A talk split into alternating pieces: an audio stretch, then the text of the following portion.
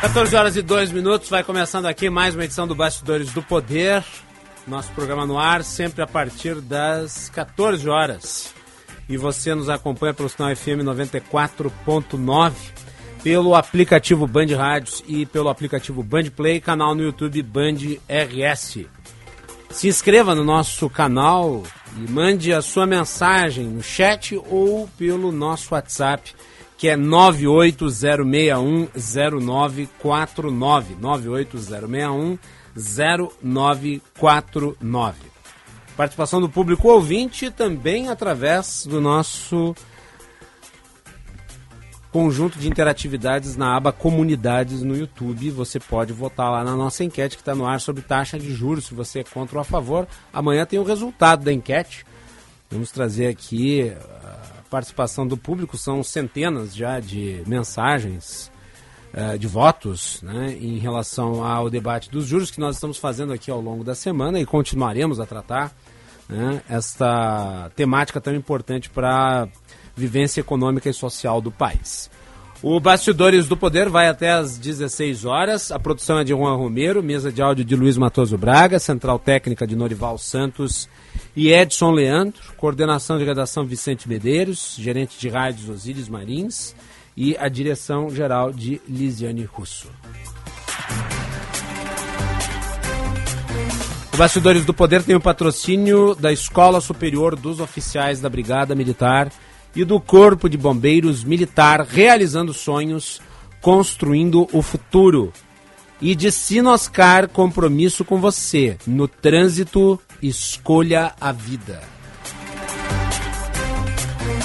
Aí eu vou mandar aqui um abraço pro Dr. Lenny Streck, jurista, que me encaminhou né, o artigo que ele publicou no Consultor Jurídico Tratando de um assunto que eu abordei muito aqui ao longo da semana, foi a definição dos atos ocorridos no dia 8 de janeiro.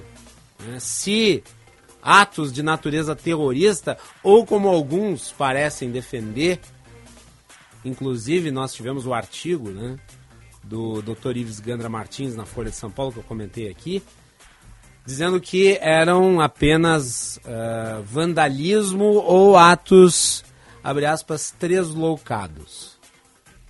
Aí o professor Lenny Streck, com a sua verve, né, escreveu o seguinte, eu vou citar um trecho.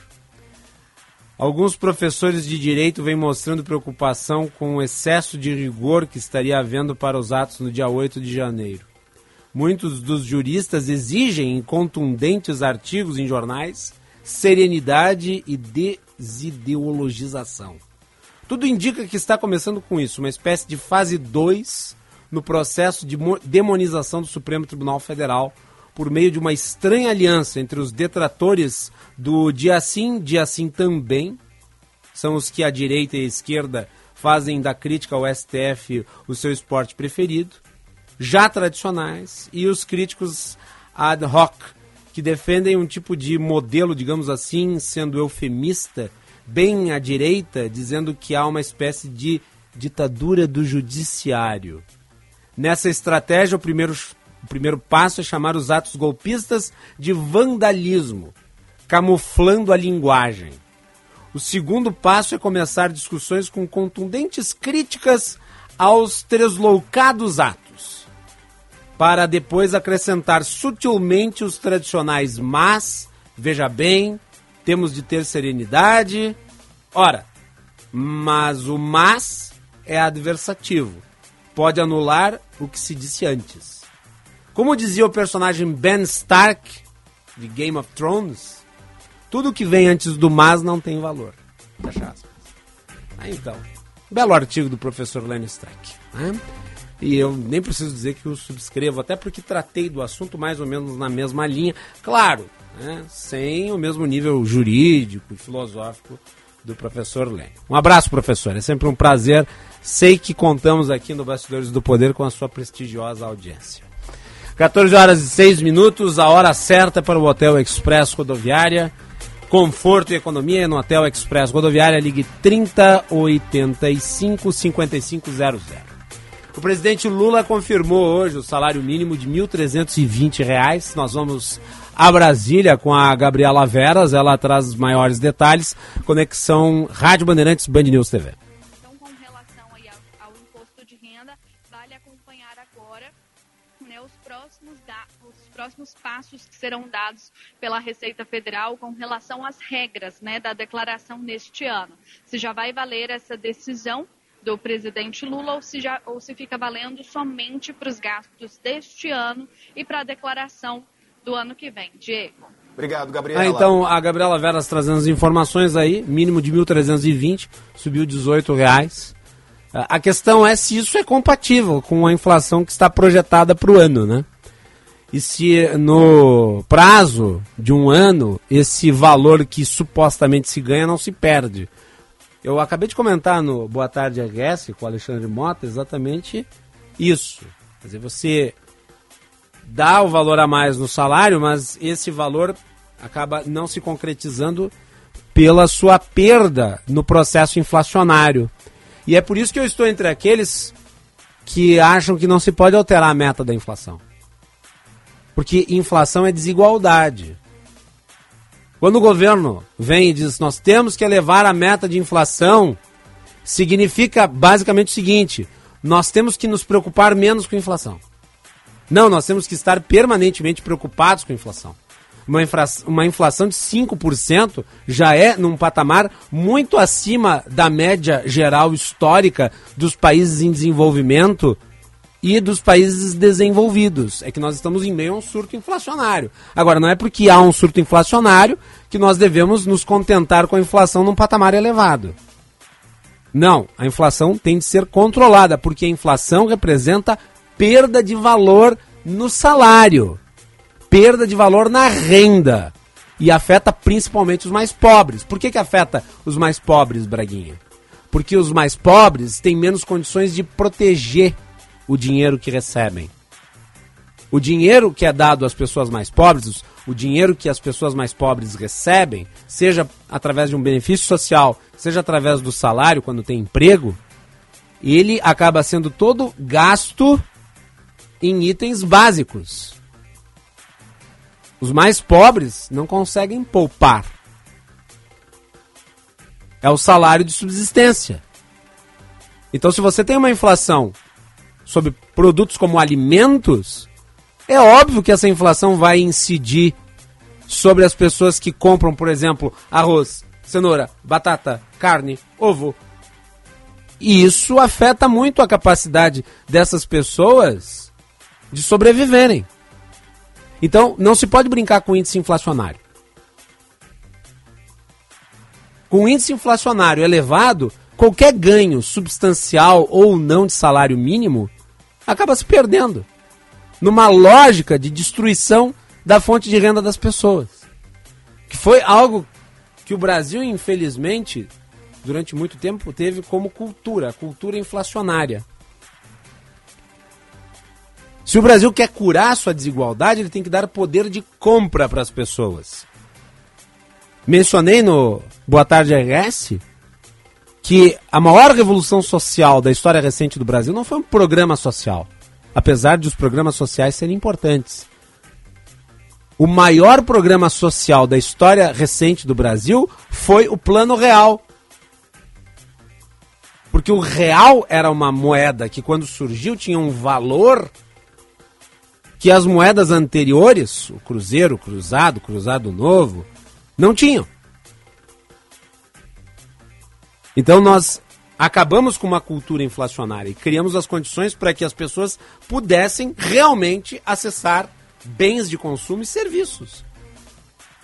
E consumo é economia girando. E economia girando é crescimento. A pergunta é: nós vamos nos tornar lenientes com a inflação?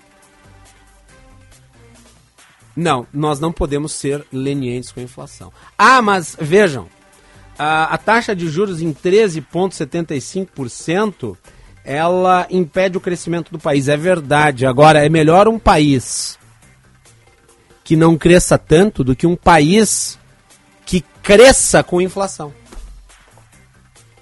Porque esse crescimento se perde na fonte de renda das pessoas. Então nós temos que curar a inflação. A inflação, Braguinha, ela é como a febre. A febre não é uma doença. A febre, ela é o sintoma de uma doença. Você tem febre por N fatores. E ela é um sintoma. Ela é um alerta disparado pelo organismo. Você pode, obviamente, remediar a febre. Mas não é remediando a febre que você cura a doença. Né? Você pode, por exemplo, tomar um Tilenol, um paracetamol, para diminuir o efeito né, da temperatura corporal, mas isso é durante um período de tempo. Se você não atacar a origem da febre, a febre volta. Então, a grosso modo, nessa metáfora, a inflação corresponde à febre. E daí eu pergunto para você que está nos ouvindo, uma inflação de mais de 5% é tolerável? Dá-se de barato que isso é razoável? É óbvio que não, né? 14 horas e 13 minutos.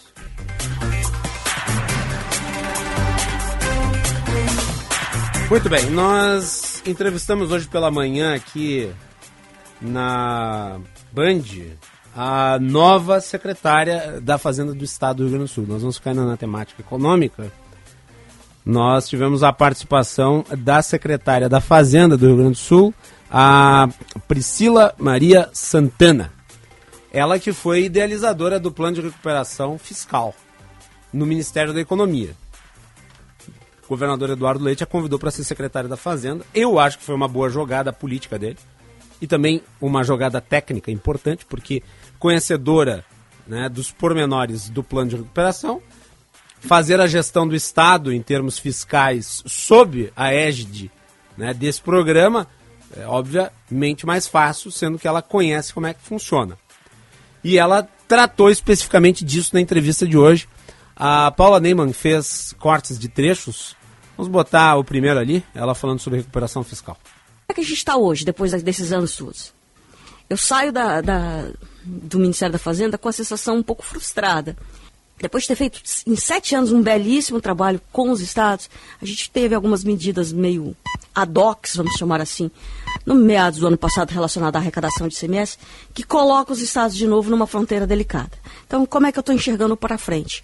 A gente vai ter que voltar à Secretaria do Tesouro Nacional para explicar a situação, o que foi feito, e de certa forma foi quase uma violência com a base de arrecadação do ICMS, e a gente vai precisar recompor. Como é que eu enxergo esse ano? Muita luta. Voltando para a prancheta e buscando novas soluções cura é um processo mais longo. Uhum. O regime de arrecadação fiscal tem 10 anos. O processo de cura virá em 10 anos. Certamente ele não vem em um ano, que é o tempo que o, que o Rio Grande do Sul está. Uh, ainda que não se mantivesse nada. O que, que, que eu significo? Aí isso é importante a gente ter clareza. O que, que significa ter, ter curado, estar curado para você? Para mim significa ter todo mundo na escola, ter uhum. a, a, saúde funcionando. Salário em dia. Salário em dia, Sim, segurança perfeita, iluminação perfeita. Então, tudo isso significa estar curado. E aí tem um pacote de investimento que faz o quê?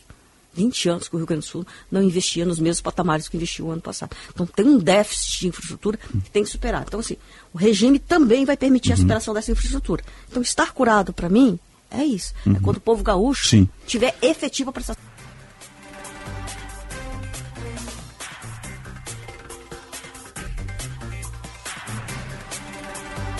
Ela falou sobre a compensação aos estados, eh, que há uma demanda que o próprio governador Eduardo Leite acabou tratando na manifestação para a Assembleia Legislativa. Vamos ver. No caso do Rio Grande do Sul, o que o Rio Grande do Sul pede é o cumprimento da lei. Diferentemente de outros estados que conseguiram via Supremo Tribunal Federal liminares que expandiram muito o leque da compensação, o que o Rio Grande do Sul pede é único e exclusivamente o que está na lei. Inclusive, a gente já fez um movimento muito forte em relação a isso, mandando desde o dia 26 de janeiro uma correspondência para a Secretaria do Tesouro Nacional dizendo assim, ou, oh, estou aqui, só quero que você cumpra a lei, não quero mais nada. Onde que está a dificuldade na composição do acordo? Porque como a, a União, e por que a União não pagou o ano passado, não iniciou imediata compensação? Porque não havia espaço, tanto no teto uhum. quanto na meta de primário. Então, isso para a gente efetuar esse pagamento, a União efetuar esse pagamento, ela precisa ter um o que a gente chama de banho orçamentário. Então, você tem que criar um, mandar um projeto de lei para criar a despesa para poder pagar. E para isso consome espaço de teto. Então, a União não tinha espaço de teto. Saiu a obrigação de compensar. Uma coisa era compensar via encontro de contas, via, que é como está na lei. Só que quem é beneficiado nesse processo de compensação? Rio de Janeiro, Rio Grande do Sul e Minas. Que, e São Paulo, porque são os estados que têm mais, mais dívida. E as outras 23 unidades da federação foram ao STF e disseram, não, eu quero a minha compensação em dinheiro. E aí surgiu o embrólio. Não tinha espaço no teto, não tinha espaço no primário. Postergou-se a decisão para esse ano. Só que à medida que as liminares vão amadurecendo e elas vão se tornando mais díspares, com estados com situações muito singulares e muito melhores do que o que a lei ofereceu efetivamente, isso vai dificultando o acordo. Então, quando a União chama para conversar, uma das colocações muito básicas, ah, eu peço que todos os estados desistam das suas liminares. Nenhum estado que tem condições melhores quer desistir. O Rio Grande do Sul, que está no estado, que está só pedindo o cumprimento da lei, mais nada. O cumprimento da lei já nos atende, já nos recompõe. Ele acabou ficando o marisco entre a briga sim, do rochedo sim, com o mar, sim. ficou a gente. Então, assim, a proposta que nós estamos endereçando agora com o nosso governador, assim, olha, infelizmente não dá para a gente correr junto com os outros estados, que está demorando e o nosso caixa está sofrendo. Então, a gente precisa ultimar isso. A perspectiva é que em março isso se resolva. Veja, né? a secretária fala de março. Ah, ela também justificou na entrevista que esse prejuízo já está devidamente calculado nas contas e que se busca recomposição. Vamos ver se o governo federal vai chegar a bom termo com os estados. E notem, né, o que a secretária faz aqui é projetar um cenário otimista. Ela inclusive usou a expressão eu torço. Ela não tem nenhuma sinalização de que vai acontecer em março. Mas ela torce para que seja em março. Esperamos todos que, de fato, haja compensação. Agora, ficou muito confortável né, para a União, né, é, porque você tem a lei, você tem a obrigatoriedade né, do cumprimento da lei, mas você não tem a fonte para que a lei seja cumprida. Isso foi um butim legado do governo anterior para o atual. Eu mencionei isso ontem aqui no programa. A secretária também mencionou a importância da educação para que se compense né, uh, o ônus demográfico que vai surgindo por conta da nova composição etária da população. Vamos ver. Educação. Por que, que eu falo em educação? Porque educação se transforma em produtividade do trabalho. Como é que você a gente tinha, e aí a gente, Rio Grande do Sul, a gente, país, a gente tinha um elemento de fator de produtividade muito grande, que era a juventude da nossa população. É o chamado, em economia, chama o boom demográfico. E agora a gente está tá enfrentando o inverso. A gente está começando a ter a estabilidade demográfica, como países como o Japão, da Europa já tem, sem a gente ter conquistado a produtividade do trabalho necessário. Por quê? Porque a gente tem um gap educacional muito grande. Então, como é que a gente enfrenta essa realidade toda? Aumentando a produtividade do trabalho do jovem que vai estar aqui. Na hora que ele aumenta a produtividade do trabalho, ele gera mais riqueza, inclusive para sustentar o inativo. E por fim, a secretária mencionou o desafio de pagar o piso do magistério e a discussão sobre o piso da enfermagem. Eu questionei a secretária porque, como há pouco espaço fiscal, o comprometimento de receitas com a folha de pagamentos tende a asfixiar ainda mais as condições estruturais das contas públicas. Vamos à resposta dela. No caso específico do piso do magistério, a gente já tinha uma. Porque é uma lei que existe desde 2008, então ela era pré-existente ao regime de recuperação fiscal. A gente já tinha uma estimativa de fluxo de caixa, que hum. foi incorporada desde o ano passado. Tinha uma reserva de recursos. Sim. Para o patamar de 15%, não. A gente vai precisar complementar 60 milhões de reais. Mas 60 milhões é, é, é é execuível dentro da nossa estrutura financeira. Piso da enfermagem. Pela composição, ele impacta mais o município do que propriamente dito o Estado, pelas características da prestação de serviço, que ela é muito mais de ponta, saúde. Mas a gente está solidário aos municípios para buscar um equacionamento. Nesse sentido, o que a gente tem que olhar é emenda constitucional 128, finalzinho do ano passado, que foi um ganho federativo gigantesco. Agora, qualquer proposta de política pública que o Congresso Nacional proponha, apresente, ele tem que apontar o que a gente chama de fonte de recursos. Meu amigo, de onde vai vir o din-din? Se não vier, a proposta fica suspensa. É o caso praticamente do piso do, da, da enfermagem. Aí então, conjunto de manifestações da secretária de Fazenda do Rio Grande do Sul.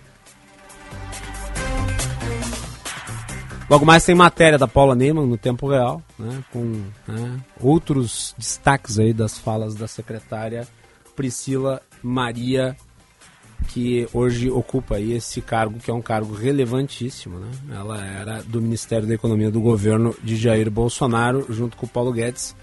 Ela é uh, técnica de carreira do Tesouro Nacional. Né?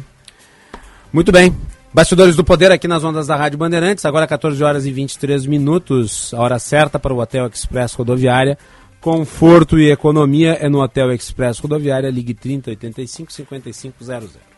Bem, nós temos discutido aqui no programa ao longo da semana a chamada guerra dos juros, né? O debate que há no país se a taxa Selic tem que se manter no patamar atual ou se ela pode reduzir. E ontem nós conversamos rapidamente porque estava né, muito instável é, com a economista Patrícia Palermo, da FEComércio. E, infelizmente, na oportunidade, as condições técnicas não nos permitiram ouvi-la é, e ter a visão é, que ela tem a respeito dessa matéria, que é muito relevante, e por isso nós refizemos o contato e remarcamos a entrevista para hoje. Então, economista-chefe da FEComércio, Patrícia Palermo, está aqui na nossa conexão para falar sobre esse assunto. Patrícia, bem-vinda novamente ao Bastidores do Poder. Espero que dessa vez dê tudo certo.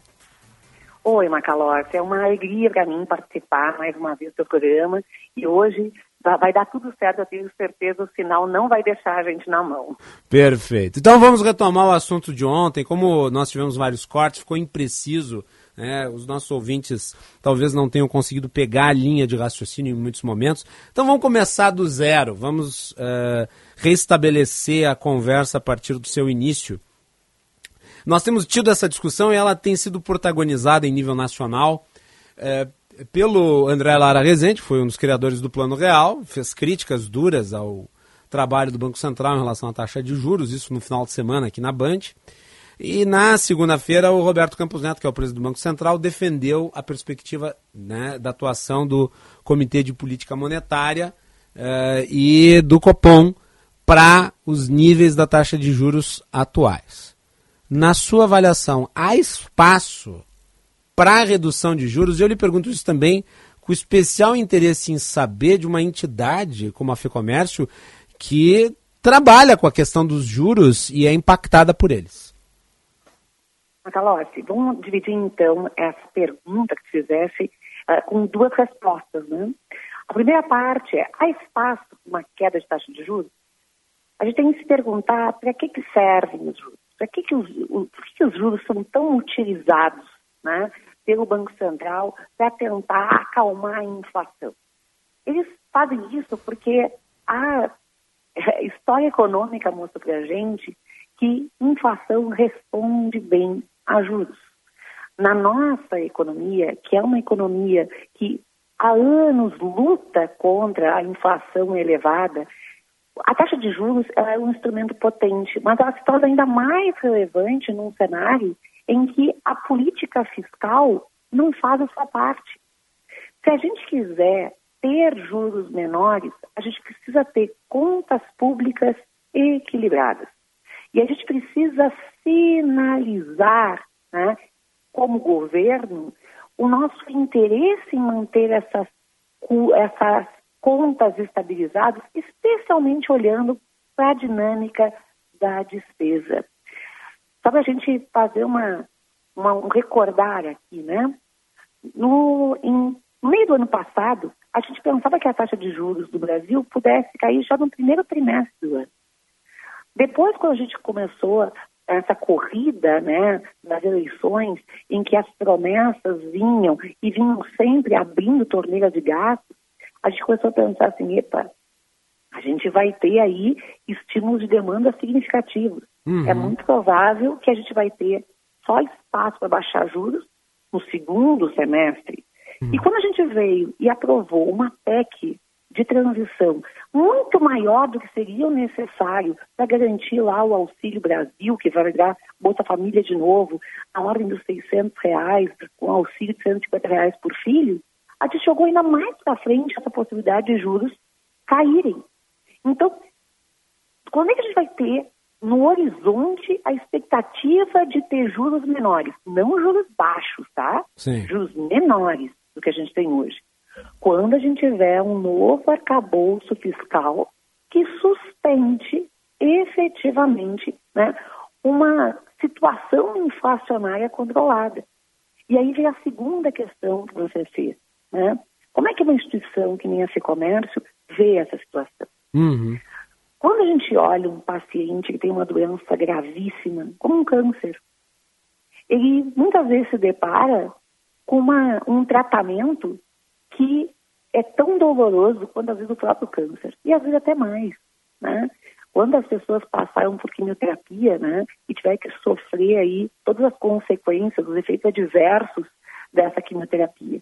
Mas a pergunta é, por que as pessoas fazem quimioterapia? Porque ela é eficiente para tentar matar aquilo que está te matando. O, a taxa de juros elevada é algo que é ruim para a atividade econômica. A gente diminui muito, né? A, aumenta muito, aliás, o custo de oportunidade de empreender. Isso diminui a atividade, diminui a empregabilidade, aumenta a inadimplência, isso é tudo efeito colateral. Mas não existe no mundo país que consiga crescer de maneira sustentável, sem, sem e controlando a desigualdade, vivendo com inflação elevada. A gente já tentou, no passado, baixar no grito a taxa de juros. E, e aonde a gente se meteu com isso? Sim. A gente teve dois anos de crescimento baixíssimo, semelhante ao que a gente teve no ano de 2020, nos anos 2015, 2016, quando não tinha guerra e não tinha pandemia. Na verdade, crescimento negativo, né? E, aliás, até Isso, a maior do que aquele... Queda de mais de 13,5% do PIB. Maior do que ano. aquele calculado no ano da pandemia. Isso aí. Então, imagina, né, Macalossi, né? tipo, as pessoas uh, começam a entender que se elas apertarem a, a mesma nota, o som não vai sair diferente. Sim. Então, não adianta a gente achar que a gente vai conseguir botar na mão forte um nível de preço diferente, porque juros é um preço, e não vai pagar as consequências disso. Né? O comércio, o que ele quer? Ele quer uma economia saudável. A gente quer que as pessoas possam comprar hoje, possam comprar amanhã, possam comprar depois. Né? E isso só vai se dar quando a gente tiver preços estabilizados, inflação controlada. É, a senhora mencionou arcabouço fiscal. Isso também tem sido muito discutido. E na esteira da discussão sobre os juros, o ministro da Fazenda, o Fernando Haddad, participando do evento do BTG Pactual, ele disse que o governo quer antecipar a apresentação de um novo arcabouço fiscal agora para março. É, a ideia original era se apresentar mais adiante e foi adiantado. Inclusive, o, o ministro mencionou aqui a posição da Simone Tebet, que é a ministra do Planejamento, e do vice-presidente Geraldo Alckmin sobre essa questão.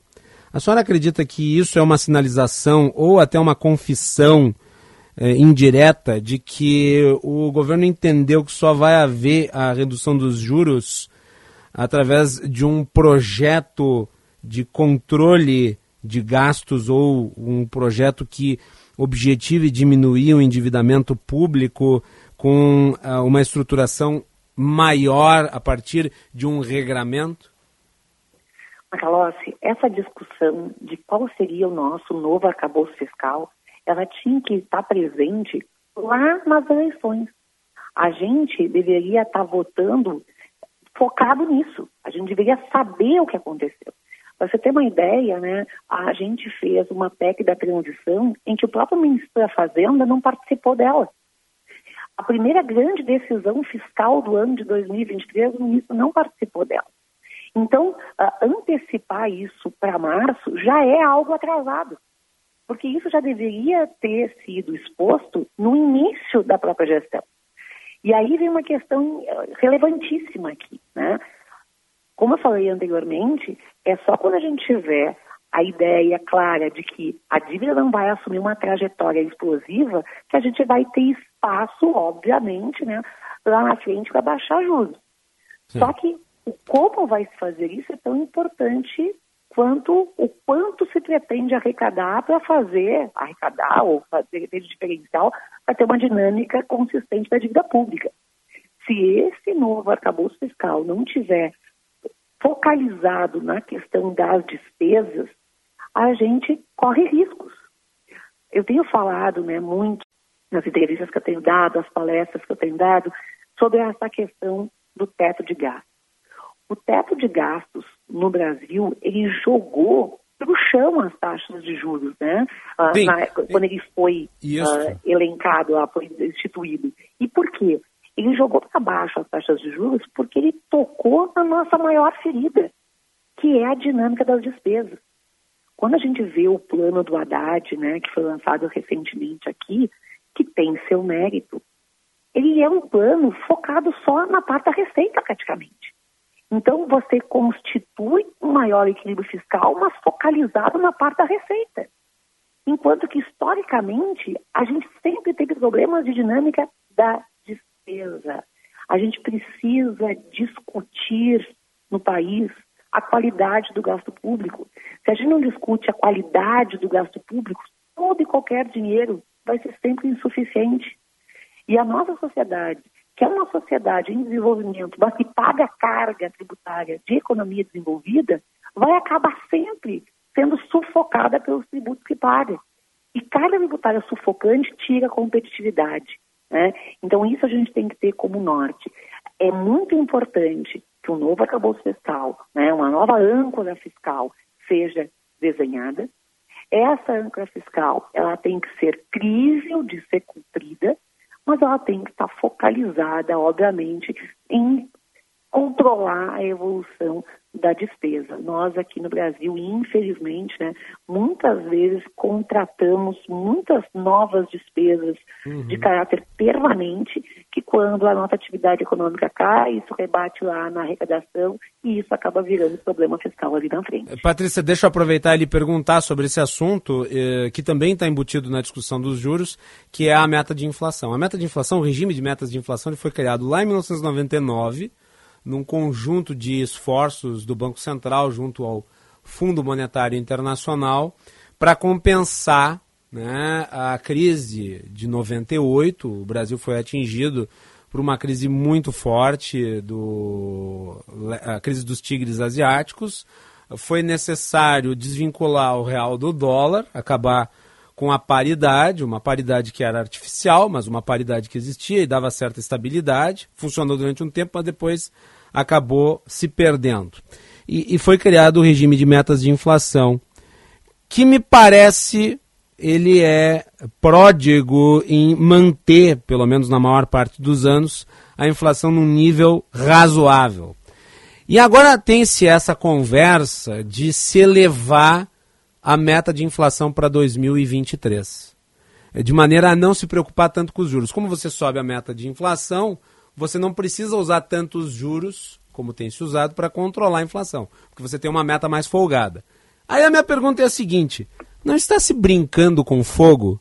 Não está se tornando indolente diante de uma coisa que nós sabemos é extremamente prejudicial para para a sociedade brasileira e para a economia brasileira? A ideia de uma inflação num patamar mais elevado, ela não esconde um risco muito grande?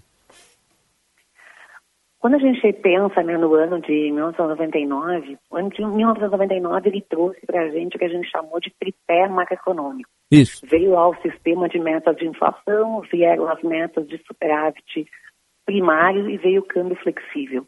Essas três coisas juntas ajudaram bastante a controlar né, problemas que nós tínhamos e conduziram a gente a um tempo bem pródigo aqui na economia brasileira. A gente ficou cerca de 15 anos com a nossa meta de inflação estabelecida lá em 4,5%. Até que, determinado ponto, a gente passou a reduzir essa meta. Eu, inclusive, vou sugerir aqui aos nossos ouvintes que eles vão lá no LinkedIn e leiam um post que eu acabei de compartilhar do meu colega aí da Comércio, né, o gerente de Relações Governamentais, o Lucas Esquifino, em que ele escreve a, a respeito de outros países em desenvolvimento também, como o México, como o Chile, que tem metas de inflação baixas, metas na casa dos 3%. E por que, que a gente coloca metas mais rígidas? Porque esse tem o nosso objetivo de médio e longo prazo. Uhum. o sistema de metas de inflação ele foi desenhado para que no médio e no longo prazo a gente chegasse a níveis de inflação que fossem capazes de não atrapalhar a nossa vida no cotidiano. O que a gente está fazendo? A gente está agora se prestando a se perguntar: ah, quem sabe a gente pega e aumenta um pouquinho a meta para aliviar um pouquinho a questão dos juros? Ah, mas olha só, aliviar um pouquinho a meta, aliviar um pouquinho os juros, significa viver mais tempo com inflação mais alta. Exato. Até que ponto nós vamos fazer isso? Né? Então, uh, por mais que muitas vezes né, se enxergue essa alternativa como uma alternativa menos dolorida do que outras que estão sendo oferecidas, né, eu vou dizer que a gente está escolhendo o tamanho das nossas lágrimas, né? Então, em alguma alternativa a gente chora mais, outra alternativa a gente chora menos. Mas em ambas a gente vai acabar chorando, né?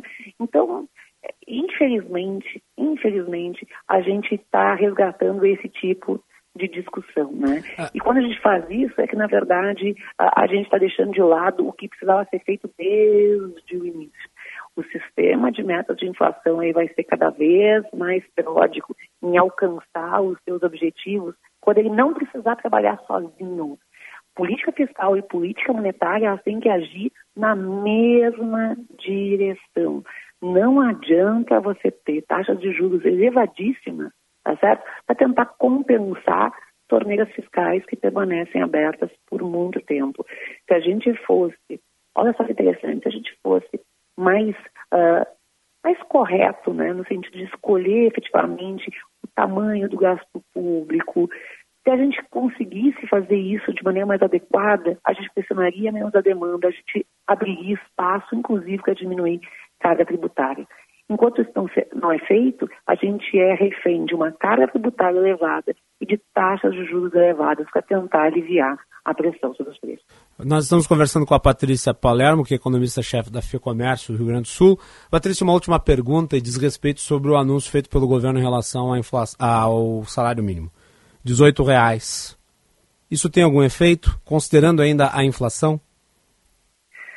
Vamos lá. Sim, tem um efeito, tem um efeito sobre as contas públicas e tem um efeito sobre a, a, economia em geral, né? Então, obviamente que no curtíssimo prazo você tem mais renda das famílias que são recebedoras de salário mínimo. A gente não pode esquecer, né, que no caso brasileiro, a, o salário mínimo é a grande variável que afeta as contas da previdência social. Então, a maior parte das pessoas que ganham benefícios da Previdência Social ganham justamente um salário mínimo. Mas, de novo, né, quando a gente está falando né, num cenário em que a gente ainda conta em inflação pressionada, toda e qualquer coisa que aumente a renda vai gerar, no primeiro momento, ganho de bem-estar para as pessoas que ganham o recurso, mas é mais pressão que se dá sobre os preços da economia como um todo. Sim, sim mas Patrícia, desculpe... É mais consumido por quem ganha menos. Desculpe lhe interromper, mas eu gostaria do seu ponto sobre isso. É, esses 18 reais, eles fazem efeito mesmo considerando a projeção de inflação para esse ano? Quer dizer, você tem ali uma elevação pontual no salário mínimo, mas uma inflação com tendência de se aumentar né, a meta, uh, uma coisa não anula a outra? Esse é o meu ponto.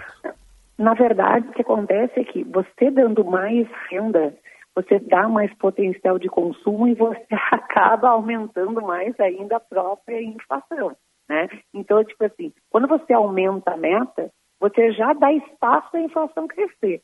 E quando você coloca mais dinheiro no bolso das pessoas, você cria mais potencial de consumo que pressiona ainda mais a inflação.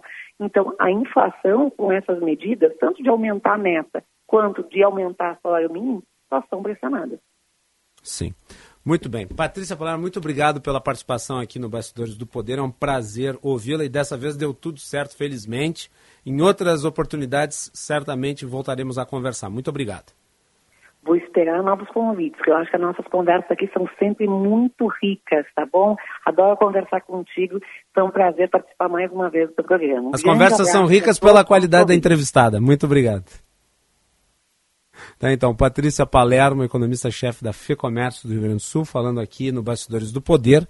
Nós tínhamos tentado fazer a entrevista ontem, mas devido a um problema técnico não conseguimos, então remarcamos. E agora sim, né? Redonda a entrevista, como tem que ser. 14 horas e 42 minutos, a temperatura em Porto Alegre, 28 graus e 8 décimos pegar aqui um comentário que foi publicado pelo Benito Salomão, que é doutor em economia. Ele, inclusive, ganhou três vezes o prêmio Brasil de Economia. É, ele escreveu o seguinte sobre a questão envolvendo a inflação. E vejam, é um apontamento muito interessante.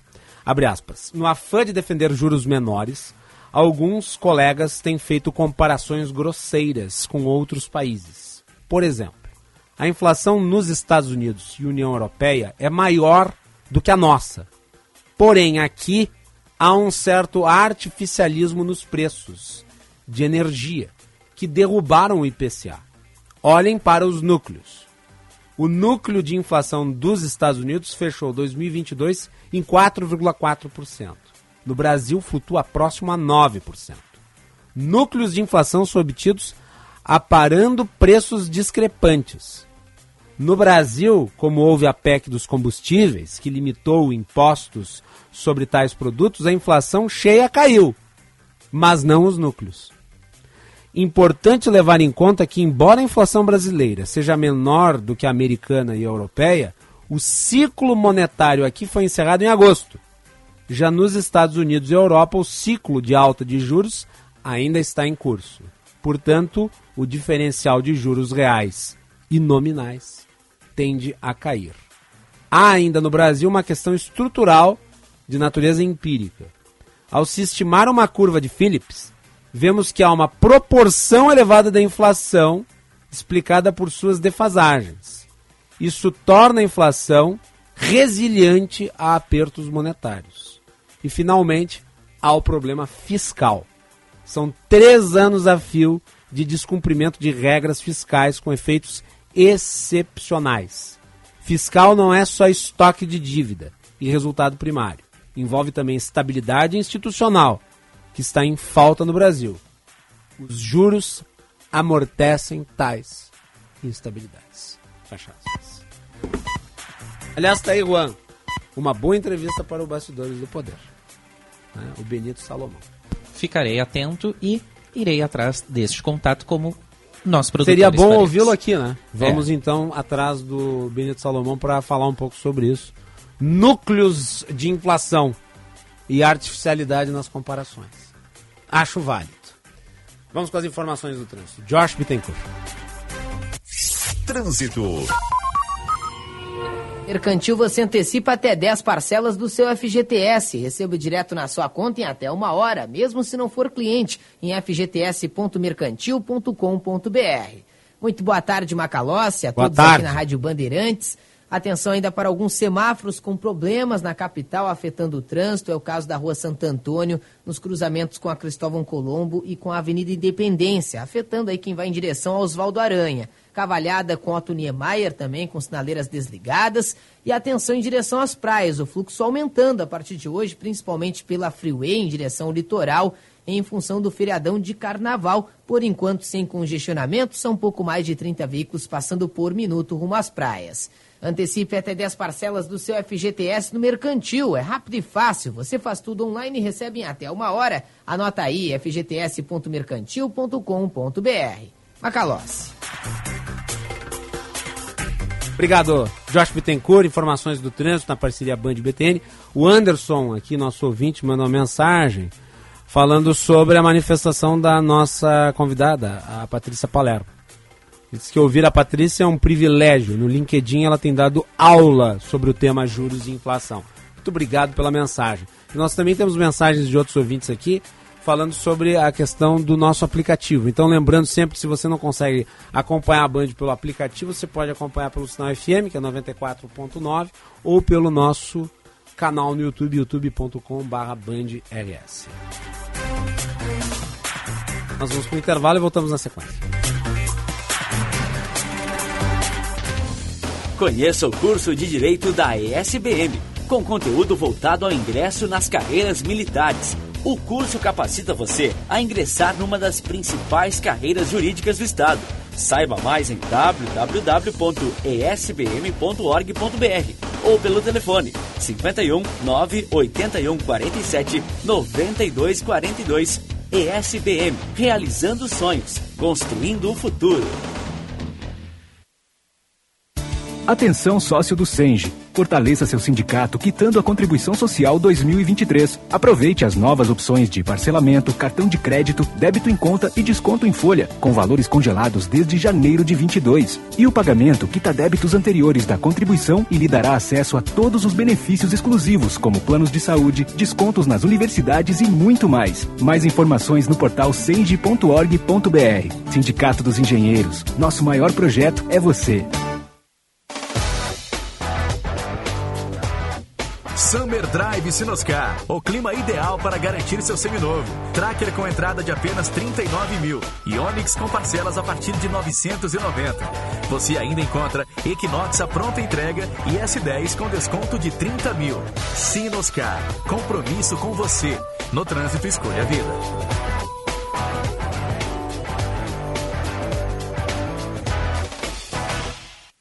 Atenção, fique atento. Beba água pura, muita água, livre de vírus e bactérias. Água sem cheiro, sem gosto, com importantes sais minerais, ideal para a sua saúde e de sua família.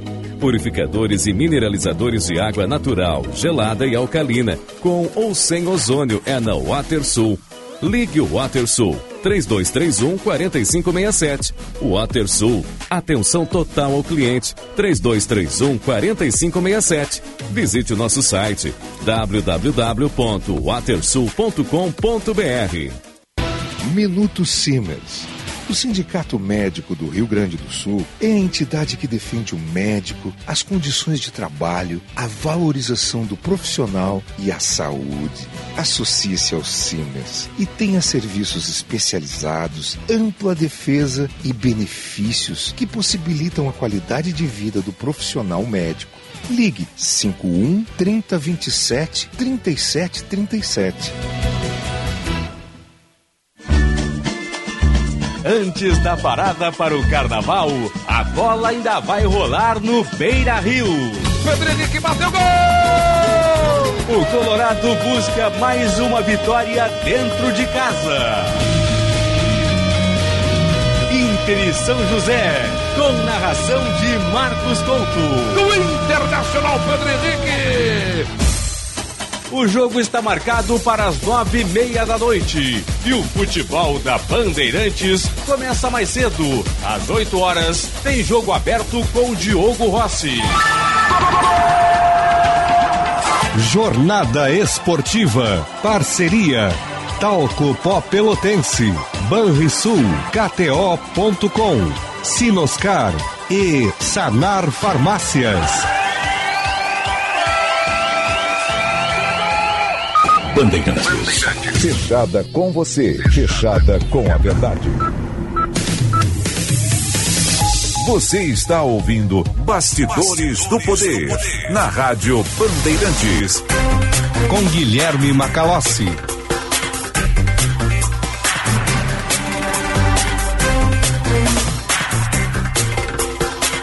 Vinte e nove graus e um décimo a temperatura aqui em Porto Alegre, capital dos gaúchos, o Bastidores do Poder no ar com o patrocínio da Escola Superior dos Oficiais da Brigada Militar e do Corpo de Bombeiros Militar, realizando sonhos, construindo o futuro.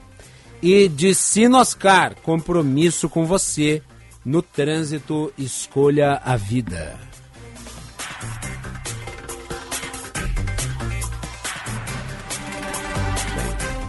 Vamos adiante aqui com a pauta nós temos chegando agorinha, agorinha, aqui no estúdio, a Cláudia Vilemar. Né? Quem é que tá chegando? Agorinha? Como é que é? Bota no ar aí pra nós. Só pra Agora, agorinha, agorinha. Hã? Tava com saudade, né, mano? Hã? Esse é um programa de memes também, né? É um programa de memes, de ótimos arquivos em áudio que a gente separa sempre. E o Braguinha acabou de rodar agorinha mesmo. Ontem teve a operação da Polícia Federal. É verdade. E a gente esqueceu de tocar aqui, né? A gente esqueceu de tocar a operação da Polícia Federal. A nossa querida. Uh, nossa querida ex-deputada agora, Joyce. não foi reeleita, Qual Joyce que é Hasselman. o meme da Joyce? Como é que é o meme da Polícia Federal? Como é que é? Toque, toque, toque. Três batidinhas na porta. E aí, quem está do lado de dentro pergunta: quem é? E a resposta é: é a Polícia Federal. Este é um programa de memes, né? Muito bem, vamos com a previsão do tempo. Serviço Bandeirantes. Previsão do tempo. Cláudia Vilemar, tudo bem? Boa tarde, Macalós, tudo Boa bem? tarde. Sem E- chuvas hoje, Sem chuvas hoje, né? Mas amanhã será Chuva de diferente. novo? A sexta-feira em Porto Alegre terá céu de chuvas ao longo do dia, então podemos nos preparar para as chuvas. A mínima de 18 graus e a máxima de 26. Já em Pelotas, na região sul, previsão de chuva pela manhã e tempo seco à tarde. A mínima é de 12 e a máxima de 25 graus. Em Ijuí, previsão de sol com nuvens e tempo seco, mínima de 14 e máximas de 27 graus. Em Xangri-Lá, no litoral norte, a previsão é de períodos de céu nublado com chuvas a qualquer hora do dia. A temperatura varia entre 20 e 27 graus. Então, novamente, para quem está na praia, infelizmente a previsão não é tão boa, vai ter chuva em Xangri-Lá. Muito bem, tá aí então informações do tempo com a Cláudia Vilemar. Obrigado, Claudinha. Obrigada, Macalossi. Tá aí, então, obrigado. Mandar aqui um abraço pro meu querido amigo Thomas Nunenkamp, que está acompanhando o programa, comentou aqui antes a entrevista da secretária da Fazenda do Estado, fazendo observação aqui sobre né, o aumento da produtividade no Rio Grande do Sul em relação com a educação, né? É, e dá o exemplo histórico de que a educação por si só não basta para ter o aumento da produtividade. É verdade, né? Tem um monte de países aí com nível de educação altíssimo que não necessariamente tem o mesmo nível de produtividade. O que funciona mesmo você ter um alto grau é, de liberdade econômica associada com a educação, que foi o que aconteceu, por exemplo, na Coreia do Sul. né? Aí, com esses dois fatores você tem né, a subida da produtividade, dos ganhos. né, é, não apenas a capacidade de você conhecer as coisas, mas de você né, implementar os seus conhecimentos através de livre iniciativa.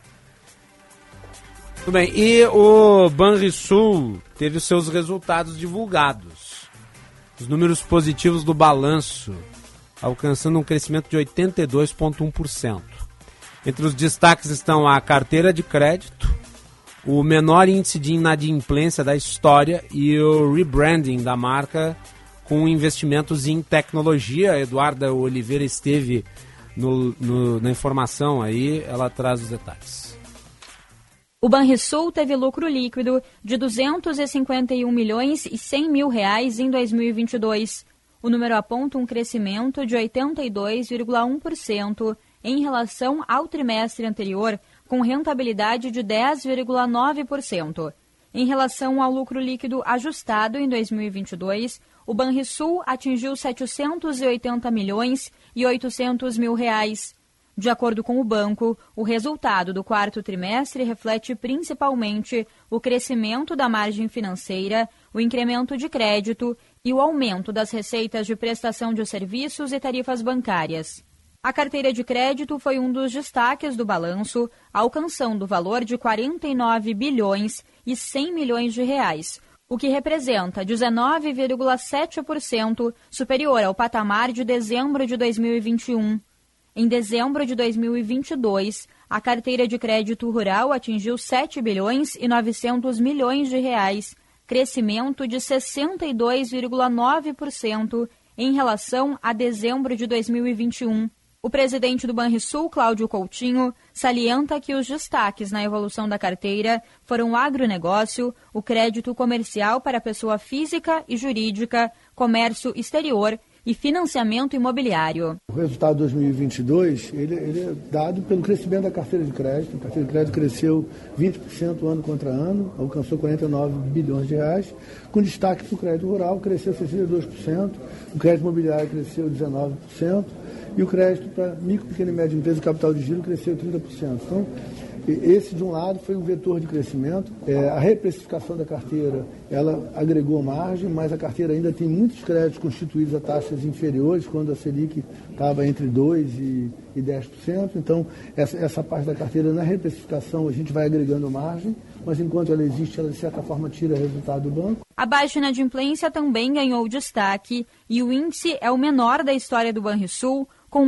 1,58%, uma queda de menos 0,49 pontos percentuais em 12 meses.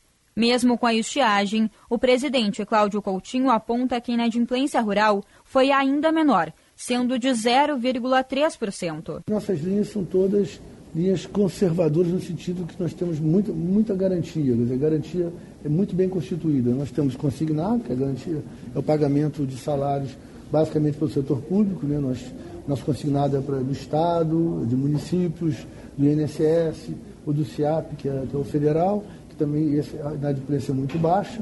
E, e as outras linhas são linhas imobiliário, por exemplo, que tem garantia de alienação fiduciária dos imóveis, é, a linha crédito rural, que grande parte delas tem seguro agrícola ou tem é, hipoteca, e ao mesmo tempo também o segmento tem estado muito bem ao longo desses anos. Os canais digitais do Banrisul também vêm crescendo e registraram dados positivos.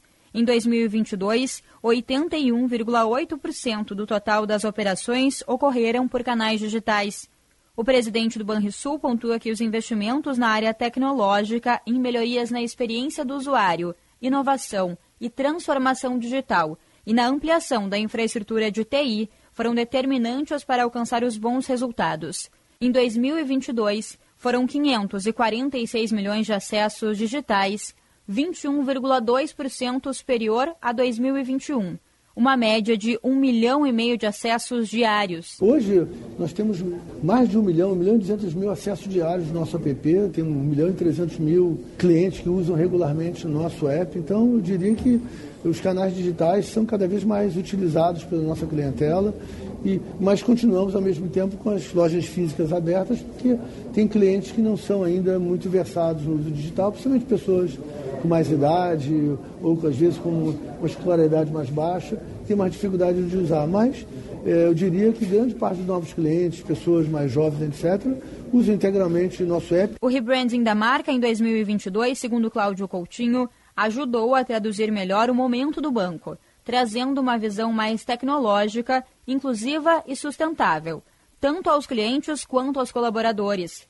O ano de 2022 também marcou o início da implementação do projeto de migração do consumo de energia para uma fonte 100% renovável e teve início com 100 agências aderindo ao mercado livre de energia, com a finalização prevista para 2023. Aí as informações do Banrisul, então, com o Eduardo Oliveira, que esteve no evento de divulgação dos dados, das informações sobre a situação dessa empresa, que é de capital misto. Né? Ele não é essencialmente mais estatal, ele tem capital misto, tem participação de ativos privados ali também. Os nossos ouvintes aqui se manifestando. Inclusive, tive uma pergunta aqui sobre curva de Phillips. O que é uma curva de Phillips? Eu sei que ficou meio técnico, na hora não me dei conta, mas falar curva de Phillips sem explicar o que é, é bem simples. A, a curva de Phillips ela é uma teoria que foi criada por um economista chamado William Phillips, que busca estabelecer ali uma relação entre desemprego, inflação e o efeito de um sobre o outro. É isso. Né? Sendo assim, bem sucinto estabelece ali qual é a curva de inflação, qual é a curva de desemprego e se um tem o efeito sobre o outro. Né? Vice-versa. Está explicado? É isso. Vamos lá. Ah, vamos adiante aqui. Nós temos mais mensagens. Temos duas aqui que eu vou ler. A primeira é do César, acredito, o nome dele. Escreve Guilherme, o que tem a dizer sobre a autorização do judiciário a caçar carteiras de habilitação e passaporte no caso de uma judicialização de uma dívida na atual situação do país em que uma grande parcela dos brasileiros estão com problemas de inadimplência. Não abre um perigoso precedente? Creio que o empreendedor que faliu durante a pandemia e hoje atua como Uber, como ficaria o seu sustento? Como poderia pagar as suas dívidas? É uma excelente questão e eu só não vou aqui assumir um posicionamento a respeito porque eu não li o teor da decisão. Mas uh, você levanta pontos importantes. Né? E vamos lembrar, nós temos uma vasta margem de brasileiros hoje numa situação de dívida. Né? E precisamos, obviamente, ter atenção para que, e me parece que a decisão é nesse sentido, o STF autoriza que juízes, né, a depender né, das condições e dos processos, possam, inclusive, daí, né, caçar carteiras de habilitação, passaportes, entre outras coisas. Não significa que vá se generalizar, mas que abre um precedente, de fato pode abrir. Nós vamos tratar disso com mais cuidado adiante. Obrigado, ele está mandando aqui a mensagem César Alexandre Silveira. Obrigado pela mensagem. Obrigado pela contribuição e é uma sugestão de pauta que nós vamos acatar. E o nosso ouvinte, o Fabrício Meira, dali de Guaíba, ele escreve: após oito anos, foi dado reajuste regional de 6% para os servidores, que amargarão mais oito sem nada. O engraçado é que a queda na arrecadação não impediu o aumento de 40% para o governador e uns 50% para o vice-secretário. Referente a isso, a secretária, no caso a secretária de Fazenda, não disse uma única palavra sequer. Voltamos.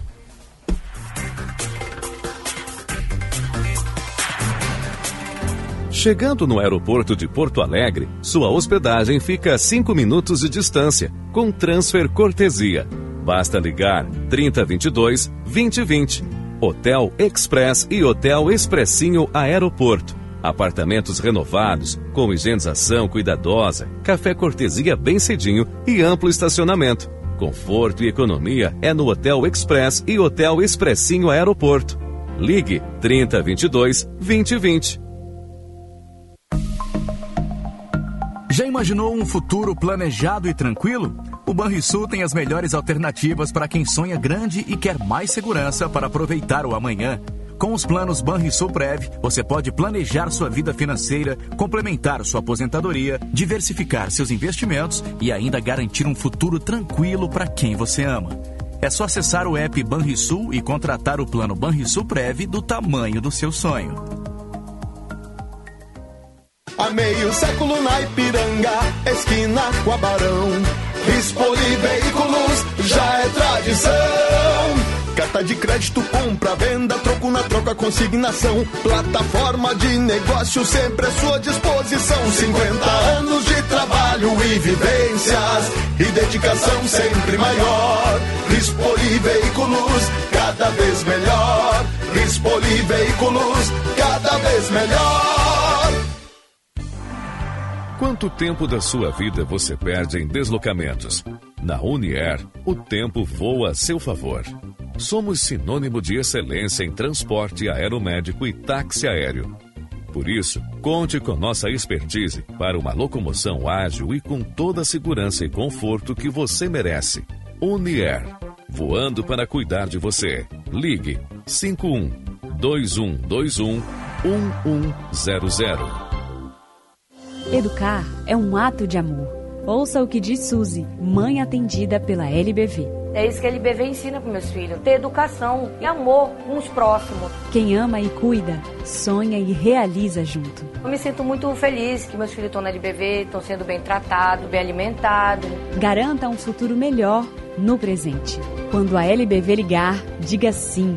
Saiba mais em lbv.org. Apoio Rádio Bandeirantes. Antes da parada para o carnaval, a bola ainda vai rolar no Beira Rio. Pedro bateu gol! O Colorado busca mais uma vitória dentro de casa. Inter e São José, com narração de Marcos Couto. Do Internacional Pedro Henrique. O jogo está marcado para as nove e meia da noite. E o futebol da Bandeirantes começa mais cedo. Às oito horas, tem jogo aberto com Diogo Rossi. Jornada Esportiva. Parceria. Talco Pó Pelotense. Banrisul. KTO.com. Sinoscar. E Sanar Farmácias. Bandeirantes. Fechada com você. Fechada com a verdade.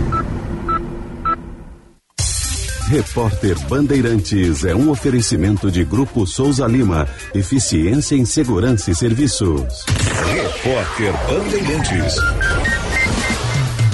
Olá, boa tarde. Vamos agora para Salvador, porque a Janaína Moradilo traz as informações do Enem e a inscrição do SISU já está aberta. As inscrições para o SISU começam hoje e seguem até o dia 24 de fevereiro para os estudantes que desejam uma vaga em uma instituição pública de ensino superior. Para se inscrever, os interessados devem acessar o portal Acesso Único do Ministério da Educação. Todos os processos seletivos têm por base as notas obtidas no Enem. O site também disponibiliza informações sobre os processos seletivos do ProUni, que oferece bolsas em faculdades privadas, e o FIES, com opções de financiamento para cursos superiores Este foi o repórter Bandeirantes. O negócio é o seguinte: a solução completa para o seu negócio é a Souza Lima. E com a Souza Lima, o negócio é inovação. E aqui não tem esse negócio de ser tudo igual, não. As soluções são sob medida, de segurança, limpeza e outros serviços. E é um ótimo negócio em valores, sempre alinhado aos valores do seu negócio. E esse negócio de terceirização deixa que a gente resolve. O nosso negócio é fazer o seu negócio melhor. Negócio fechado? Grupo Souza Lima. Soluções completas para o seu negócio.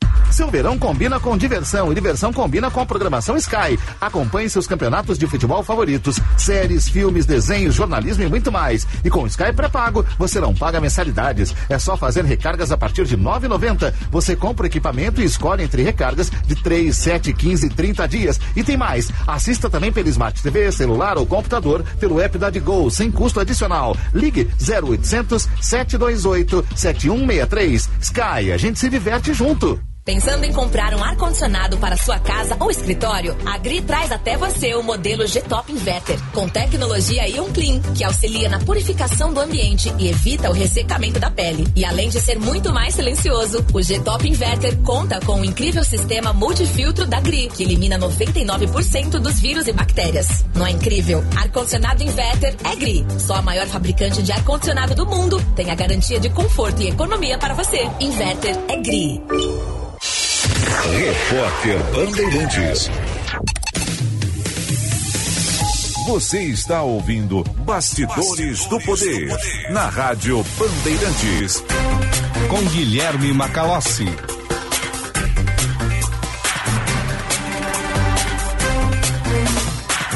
Mais duas mensagens aqui eu vou ler. A Bruna Ferreira Jubiani parabeniza o programa, obrigado pela audiência. E o Gelson, ele diz que os aposentados acima do mínimo tiveram zero de aumento. Aí então, obrigado pelas mensagens. Entrou aqui o Instagram e me atrapalhou. Esse é o problema de você deixar com o som ligado, né? Aí você toca, às vezes nem toca e pronto, sai um som aleatório. 15 horas e 9 minutos. Olha ali o Calhau Dornelles. Hã? Que não é parente do Getúlio Vargas. Boa tarde, Macalossi. Tudo bem contigo? Boa tarde, tudo bem? Você vai bem? Tudo bem. Sentiu minha falta hoje de manhã? Sim, você faz falta. Obrigado, é uma Sabe o que eu acho engraçado? A gente fala pro colega, ah, onde é que você estava? Né? Você fez falta, o cara está cuidando da minha vida? O sujeito sempre numa posição agressiva, né? Nunca acho que é por, né, por porque a gente gosta da pessoa, né? É sempre por Parece que a gente tá vigiando, tipo George Orwell. Na verdade, eu gostaria de te parabenizar agora publicamente. Sobre? Pela tua promoção aqui na Band, né? Agora tá organizando. É? Eu não fui avisado. É, vê que agora virou, estou... virou mensageiro. Não tô sabendo dessa promoção. Hã? Tudo bem. Bem que o Daniel Oliveira me falou da tua fama, né? É fiscal, Macalossi. É, impressionante. Bastidores do Poder com o patrocínio da Escola Superior dos Oficiais da Brigada Militar e do Corpo de Bombeiros Militar, realizando sonhos, construindo o futuro. E de Sinoscar, compromisso com você no trânsito, escolha a vida.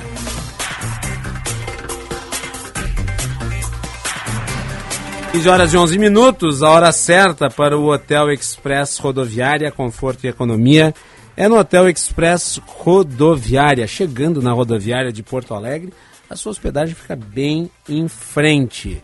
Convênios com agências, empresas e entidades. Hotel Express Rodoviária e Hotel Express Terminal Tour. Conforto e economia é no Hotel Express Rodoviária. e no Hotel Express Terminal Tour 3085 5500.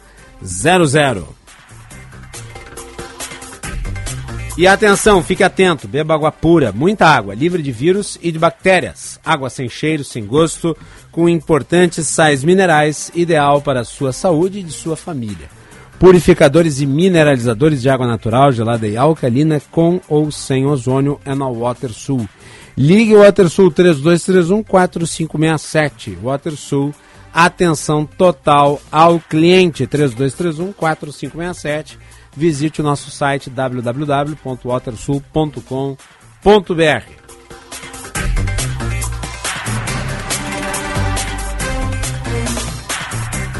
Noticiário policial, a Corregedoria da Polícia Civil vai investigar a conduta da delegada que liberou o companheiro de Kelly Lidiane Moreira após o registro de agressão em Uruguaiana na fronteira oeste. Horas depois, a mulher de 36 anos foi vítima de feminicídio pelo mesmo homem. Eduardo Carvalho traz os detalhes. Foi um beco em Uruguaiana, na fronteira oeste, que Kelly Moreira, de 36 anos, foi assassinada, na frente dos filhos e grávida de seis meses. Ela foi atingida por cinco facadas nas costas, desferidas pelo então namorado na madrugada do domingo. Pouco antes do crime, a vítima e o assassino estiveram na delegacia da cidade. A mulher denunciou Guilherme Grisóstimo, de 35 anos, por agressão, mas na sequência ele foi liberado pela polícia. A irmã da vítima, Delci Moreira, relembra. Na delegacia ele tentou agredir ela, assim mesmo soltaram, liberaram ele. Vi duas facadas, a fatal que ele deu foi aqui, ó, aqui no pulmão dela, ele puxou ela para trás e sentou, que perfurou o pulmão, perfurou o pulmão e perfurou o coração dela. A delegada de plantão que atendeu a ocorrência afirma que não havia elementos que justificassem a prisão em flagrante do suspeito. Por isso, foi somente solicitada uma medida protetiva de urgência, mas que não teve tempo nem de ser decretada pelo juiz. Agora, uma possível falha ou omissão são investigadas pela Corregedoria da Polícia Civil, mas eles dizem ainda não ter recebido material para começar a apuração. O autor do crime só foi preso em flagrante depois do assassinato. Ontem, a prisão foi convertida em preventiva pelo Tribunal de Justiça Gaúcho. Para essa advogada especializada em crimes de gênero, Faida Belo, a morte poderia ter sido evitada se a Lei Maria da Penha fosse cumprida com rigor logo no momento da primeira denúncia. O primeiro ponto que a gente precisa observar é que este homem estava em flagrante delito. Por quê? O flagrante não é apenas quando o autor é pego no momento do fato, mas é quando ele é pego logo após realizar o fato. E assim sendo, ele tinha que ficar preso. Por quê? Ao dar a ele a liberdade, deu a essa mulher a chance de estar morta. Outro ponto que a gente precisa aqui relembrar é que nós temos uma lei a Maria da Penha, e ela diz que a polícia tem a obrigação de levar essa mulher até um lugar que ela esteja em segurança. Na polícia não havia registros anteriores de agressões contra Guilherme, mas os familiares destacam que as denúncias não eram feitas porque o homem ameaçava a vítima. Eu, desde o começo eu avisei ela, avisei várias vezes, antes dela ir para a delegacia eu falei, esse cara vai te tá, vai te tá, porque ele, esse cara vai ter o, vai ser o teu fim. Esse cara vai te matar. Se ele não matar, se ele não matar tu, ele vai matar um dos teus filhos. O Ministério Público aguarda o final do inquérito da Polícia Civil para fazer a denúncia na Justiça. A conduta da delegada de plantão também pode vir a ser apurada pelo órgão, conforme explica a promotora de justiça Amanda Giovanaz. O Ministério Público ele exerce o controle externo da atividade policial, né, verificando eventual falha, eventuais falhas na, na atuação, podendo uh, recomendar aqui uma mudança de comportamento, uma, uma alteração uh, na atuação. Uh, nesse sentido, a Corregedoria de Polícia tem atribuição de sindicância, né? E o Ministério Público, em verificando eventual ilegalidade da conduta, alguma falta funcional, também poderá agir e responsabilizar a autoridade policial. Em nota, a Associação de Delegados de Polícia manifestou apoio à delegada plantonista de Uruguaiana. Conforme o texto, é inadmissível querer imputar responsabilidade a ela pelo que aconteceu, na medida em que, segundo a instituição, todas as providências cabíveis foram tomadas. A ASDEP ainda afirma que colocou assessoria jurídica à disposição da delegada. Fato é que nós temos uma vítima. Esta vítima me parece, acabou sendo morta no que é no mínimo um erro de avaliação e a conduta da responsável vai ter que ser devidamente apurada, porque esse erro de avaliação ele pode ter de fato custado a vida dessa pessoa. É, e essa falha estrutural na percepção e na condução de trabalhos assim, ela resulta em outros casos semelhantes. Então é necessário fazer a devida análise para que se faça a justiça também para com a delegada. Né? Tem que se fazer ali a avaliação adequada, tem que se fazer a apuração correta, permitindo à delegada todo o direito né, de exercer a sua defesa para saber se isso, né, de fato, configurou um erro né, que tenha objetivamente levado ao cometimento do crime. É, se evidências, elementos, eles foram ignorados na análise feita por quem era responsável por garantir a pessoa, a segurança da pessoa que acabou sendo assassinada. Né? Agora, que é escabroso o que aconteceu, é escabroso.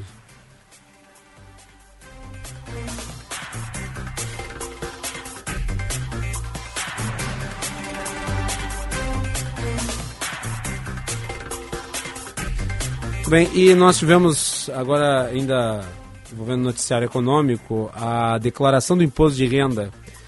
É, o calendário aí, prazo de declaração foi divulgado e contará com um mês de ampliação. A Eduarda Oliveira traz os detalhes. O prazo de entrega do Imposto de Renda 2023 será de 15 de março a 31 de maio. A Receita Federal divulgou um novo prazo de declaração que contará com um mês a mais para enviar as informações para o órgão.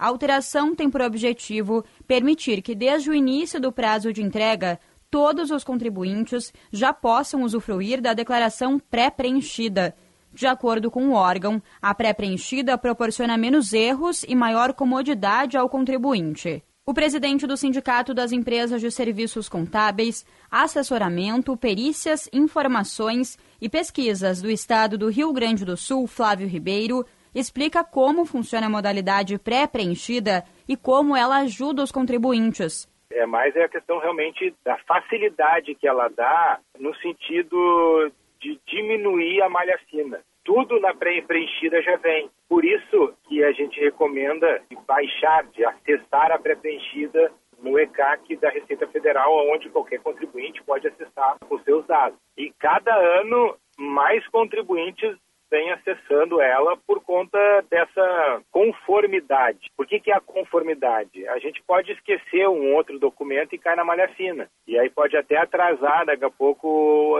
na, na restituição por conta de um esquecimento. Flávio Ribeiro, do Sescom RS, ainda destaca como as pessoas podem se organizar a partir dessa divulgação da data e os principais documentos a serem separados para a declaração cópia da última declaração do imposto de renda, porque essa aí vai ser o norte para fazer a declaração do imposto de renda de 2023. Os comprovantes de rendimento de salários, aqueles que são empresários, comprovante de rendimentos de prolabore e distribuição de lucros se houver, e os informes de rendimento de aluguéis. Informes de rendimento de instituições financeiras, né, dos bancos, informes de rendimentos de corretora para aqueles que operam em bolsa de valores. É importante também os comprovantes de despesas médicas, odontológicas, é, fisioterapeuta é, e, por último, se ela fez alguma aquisição de bens, é, tanto móveis quanto imóveis. Precisa declarar o imposto de renda quem recebeu rendimentos tributáveis acima de R$ 28.559,70. A declaração compreende o período de 1 de janeiro de 2022 até 31 de dezembro de 2022. É possível ainda fazer doações ao Fundo Criança e ao Fundo do Idoso diretamente na declaração por meio de DARF específico e de um link que possibilita escolher diretamente as instituições cadastradas em 2022.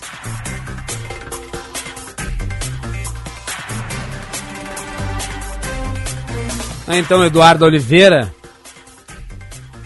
E processos que antes precisavam ser feitos de forma manual estão cada vez mais acessíveis na internet. Esses documentos digitalizados propiciam a prefeituras gaúchas economia de dinheiro e garantia de mais organização. Essa matéria é do Juan Romero.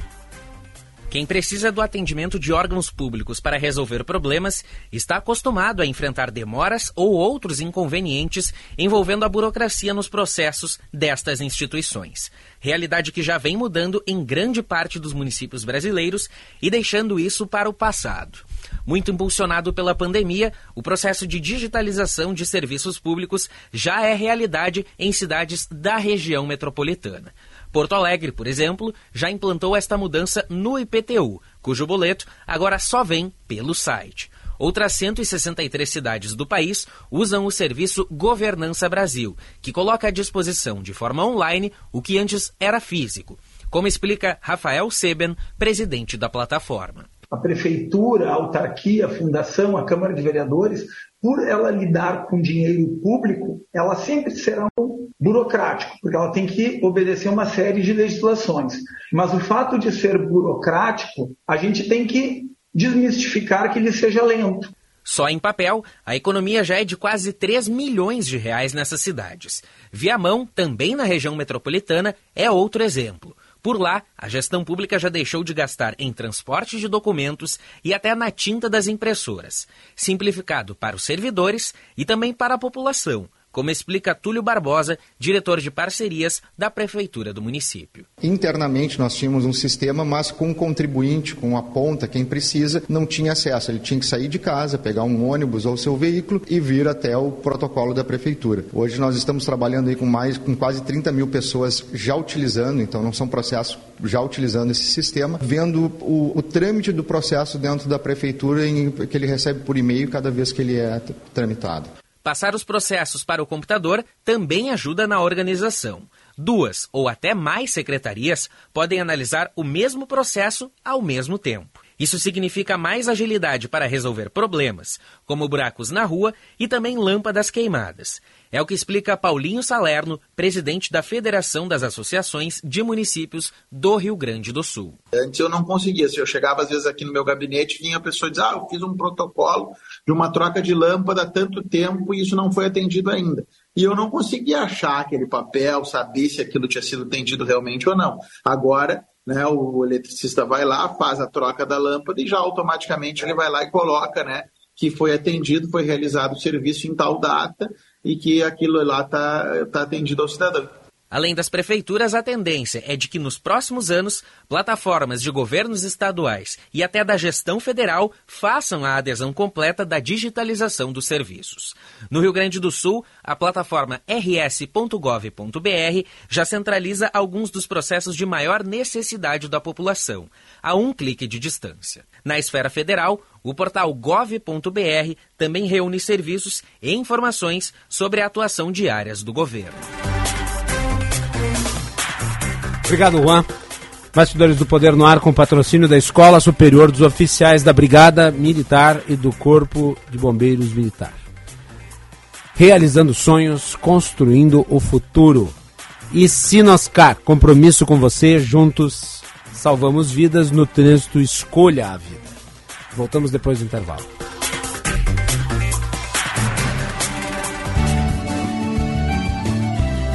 Agronotícias com Eduarda Oliveira. A Emater RS Ascar e a Decoy se uniram para combater o carrapato do boi com biopesticidas. A instituição encontrou na startup uma solução ideal para otimizar o controle do parasita, problema grave no estado, decorrente da resistência aos pesticidas químicos desenvolvida pelos carrapatos. Endêmica em boa parte do território nacional, A infestação de carrapato bovino tira o sossego de muitos pecuaristas brasileiros, em especial dos gaúchos, que encontram grandes dificuldades no combate ao carrapato bovino. Estima-se que no estado, pelo menos 95% dos bovinos estejam em áreas contaminadas pelo parasita. Anualmente, o carrapato causa prejuízos superiores a 3 bilhões e 200 milhões de dólares aos criadores de animais, segundo uma estimativa realizada por pesquisadores da Embrapa. Agronotícias. Oferecimento Senar RS. Vamos juntos pelo seu crescimento. Quem trabalha no agronegócio é sempre um otimista. Sabe como encarar os desafios porque pensa sempre positivo. A Estara está ao lado desse agricultor que busca resultados positivos, que sabe que a tecnologia faz toda a diferença para produzir mais e com sustentabilidade, que acredita na força da parceria e faz o Brasil ser mais positivo. E positivo é fazer com a Estara. Quem dirige um Volks e compara com os outros não tem dúvida sobre qual é a melhor escolha. O melhor da segurança e tecnologia e alto custo de revenda, além de muita potência. Neste mês, na Unidos, taxa zero e bônus na troca de 5 mil para T-Cross Comfortline e de 6 mil para Taos. Passe aqui. É na Unidos, a casa da Volks. Na Ipiranga, pertinho da PUC. Em fevereiro, vale passar em uma concessionária Volkswagen e fazer seu test drive. Volks, teste e comprove que vale mais. No trânsito, escolha a vida. Volkswagen. A gente vive, a gente cuida dos nossos estudantes. Nossas crianças e adolescentes estão de volta às aulas. O novo ano letivo está começando e a Prefeitura de Porto Alegre dá as boas-vindas a todos os estudantes da rede municipal. Saibam que nos preparamos muito para que todos tenham um ano cheio de descobertas e de aprendizados. Uma boa volta às aulas a todos. Prefeitura de Porto Alegre. Mais cidade, mais vida. Você está ouvindo Bastidores, do, Poder, na Rádio Bandeirantes. Com Guilherme Macalossi. 15 e 28, temperatura em Porto Alegre 29 graus e 2 décimos. Bastidores do Poder no ar. E você nos acompanha pelo sinal FM 94.9, aplicativos Band Rádios e Band Play, canal no YouTube Band RS. Se inscreva e clique no sininho para receber as notificações com as atualizações das nossas lives. A participação do público no chat do YouTube ou pelo nosso WhatsApp 980610949 980610949. Lembrando que nós temos uma enquete no ar na aba comunidade. Você acessa youtube.com/bandrs, ali tem a aba comunidade, você vota ali enquete sobre taxa de juros. Conheça o curso de Direito da ESBM, com conteúdo voltado ao ingresso nas carreiras militares. O curso capacita você a ingressar numa das principais carreiras jurídicas do Estado. Saiba mais em www.esbm.org.br ou pelo telefone 98 147 9242. ESBM, realizando sonhos, construindo o futuro. E garanta o seu seminovo na Sinoscar. IPVA e transferência grátis. Garantia de até dois anos e parcelamento em até 60 vezes. Sinoscar, compromisso com você. No trânsito, escolha a vida. Falando em trânsito, nós temos a Juliana Bruni chegando aí com mais informações sobre as vias na capital e eixo metropolitano na parceria Band BTN. Trânsito. Viver no litoral é com a Demelo, Santorini, Isla, Gaia e Terra. Empreendimentos completos para você. Acesse demeloincorporações.com.br. Boa tarde, Macalossi, a todos os ouvintes bastidores do Poder. Atenção, porque alguns acidentes aconteceram agora há pouco em Porto Alegre. Um deles foi na Zona Sul, envolvendo moto e carro na Avenida Oscar Pereira, perto do Hospital Parque Belém. E ainda na Zona Sul, continua fora de operação a sinaleira na Otto Niemeyer com a Cavalhada. A IPTC está realizando a sinalização ali no local mas quem tiver com pressa, o melhor é seguir pela Vicente Monteja. E a outra colisão que aconteceu mais cedo também foi na Zona Norte, na rua Ernesto Neugbauer, próxima à estação Anchieta, envolvendo também um carro e uma moto. Então, quem puder, uma alternativa é seguir pela Zaida Jarros. Viver no litoral é com a Demelo, Santorini, Isla, Gaia e Terra, empreendimentos completos para você. Acesse demeloincorporações.com.br. Macalossi. Obrigado, Juliana. E vamos com a polêmica envolvendo os casos de inegibilidade do ex-presidente Jair Bolsonaro. Os ministros do, do, Tribunal Superior Eleitoral avaliam que essa situação pode caminhar mais rápido do que as primeiras previsões. Juan. Exatamente, Macalossi. Processo esse na avaliação destes ministros é de que realmente pode caminhar mais depressa. São as primeiras previsões também, Macalós, feitas por advogados e até ministros da corte. E esse, essa celeridade já é aguardada pela própria defesa do ex-presidente.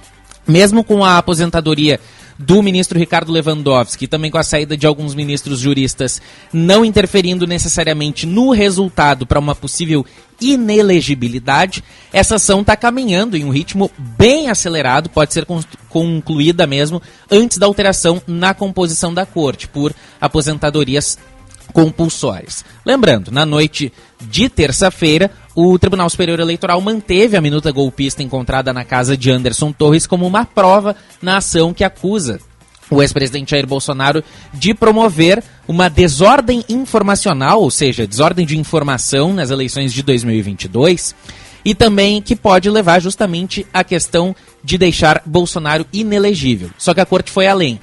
Os ministros permitiram que fatos e documentos possam ser anexados nessas ações, como justamente as ações golpistas do dia 8 de janeiro. O julgamento trouxe também uma série de sinais sobre como a Corte Eleitoral deve prosseguir com essas ações que discutem o futuro político do ex-presidente Bolsonaro, assim como a agilidade com a ocorrência dos julgamentos. O exemplo da própria terça-feira, que aconteceu de forma extremamente rápida. F teve uma leitura de voto do relator, Benedito Gonçalves, na sequência fala do presidente do TSE, Alexandre de Moraes, afirmando de que não haveria previsão regimental para sustentações orais das partes, ou seja, para que as partes pudessem falar.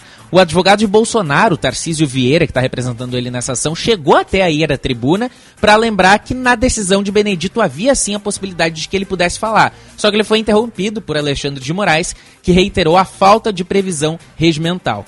Logo depois, o advogado deixou o plenário do TSE antes mesmo do fim do julgamento depois, Alexandre de Moraes perguntou se alguém era contra a posição do relator e como não houve nenhuma objeção, nenhuma manifestação contrária a isso, aí sim se finalizou o julgamento de forma bem rápida. Duração aí, eh, julgamento começou às sete da noite, terminou por volta de oito e meia, mais ou menos uma hora e meia de julgamento. Coisa bem rápida, bem célere, o que está se observando então nessa no julgamento dessa ação, Macalossi. Tá aí então. E o ex-presidente Jair Bolsonaro ele tem atualmente 16 ações de investigação da Justiça Eleitoral. O ex-presidente tem acusações que são de abuso de poder econômico e político, além de uso indevido dos meios de comunicação social. Elas tramitam no Tribunal Superior Eleitoral e são de relatoria do Corregedor-Geral Eleitoral, o ministro Benedito Gonçalves. Algumas têm decisão liminar já proferida, mas todas ainda dependem de resolução de mérito.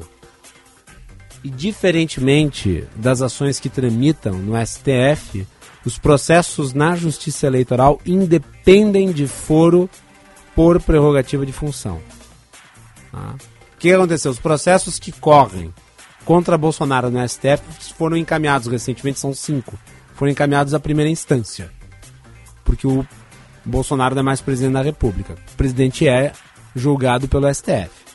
Então, os casos que estavam no STF não dizem respeito à justiça eleitoral, foram para a primeira instância. Já esses 16 processos no TSE não seguem o mesmo regramento. Então, nesses casos, nesses 16 casos, eles são julgados na corte sem a ação de instâncias inferiores. Algumas dessas ações, como disse o Juan, podem deixá-lo inelegível e já estão em fase de oitivas. Por exemplo, uma delas é a que ouviu o ministro das Relações Exteriores, o Carlos França, em 19 de dezembro. Por quase duas horas, o chanceler depôs presencialmente na sede da corte sobre a reunião em que o então presidente Jair Bolsonaro teve com diplomatas no dia 18 de julho no Palácio da Alvorada, que foi aquela famosa né, reunião em que ele atacou a justiça eleitoral e colocou em dúvidas o processo eleitoral no Brasil. Esse é um dos casos, tá? é, dentre os muitos que estão já aí né, sendo devidamente levados a cabo pelo TSE. 15 horas e 37 minutos. Nós vamos conversar agora com o especialista em direito eleitoral, Antônio Leonardo Brito Filho, advogado. Obrigado pela participação aqui no nosso programa, doutor Antônio. É um prazer recebê-lo. Boa tarde. Boa tarde, Guilherme. Eu agradeço pela atenção, convite e pela condição de vocês, os ouvintes dos bastidores do poder para dar a contribuição que a gente pode ter para sobre o tema. Vamos tentar aí ver se a ligação melhora, porque o som não está muito audível. O senhor está nos ouvindo bem, professor? Oi, Guilherme, escuto bem sim. Você está ouvindo bem? Agora deu uma melhorada substancial na qualidade da ligação. Uh, o senhor, uh, como especialista em direito eleitoral, avalia de que forma esse conjunto de ações? Porque é muito grande, são 16 ações de inegibilidade sobre Bolsonaro, e nem estou aqui contabilizando os demais processos que correm daí em primeira instância e que estavam no STF. A Mônica Bergamo, nossa colunista na Band News, ela publicou na Folha de São Paulo né, esse conjunto de informações aí dando conta de que a inegibilidade do Bolsonaro pode eventualmente ser levada a cabo aí num período muito curto de tempo. Como é que é o procedimento padrão em casos assim? Em quanto tempo, na média, uma inegibilidade é julgada? Hoje, elas estão até ações comuns. É, é, o que nós comumente chamamos de terceiro turno das eleições e normalmente, muito provavelmente, aqueles que também, os candidatos que também são a ligação está péssima. Uh, doutor Antônio, vamos aguardar um pouco. O Juan vai ligar novamente para refazer a conexão. A ligação não está boa. Uh, e som é fundamental em rádio, né? Vamos tentar aí refazer a conexão para que a gente tenha uma melhor qualidade no som e o público possa compreender a linha de raciocínio do nosso convidado. Agora são 15 horas e 39 minutos, a temperatura em Porto Alegre de 29 graus e 4 décimos. O governo está fazendo anúncio, na sequência deve ter manifestação oficial sobre o reajuste das bolsas CNPq que estavam defasadas já em uma década, que é um, um investimento que está sendo feito na área de pesquisa científica no Brasil. É, daqui a pouco deve ter manifestação do presidente da República ou do ministro da Educação. Né? Estamos aí falando de bolsas de doutorado, pós-doutorado, é, e que certamente ajudam muito aí no desenvolvimento e na qualidade da pesquisa científica em nível superior no país.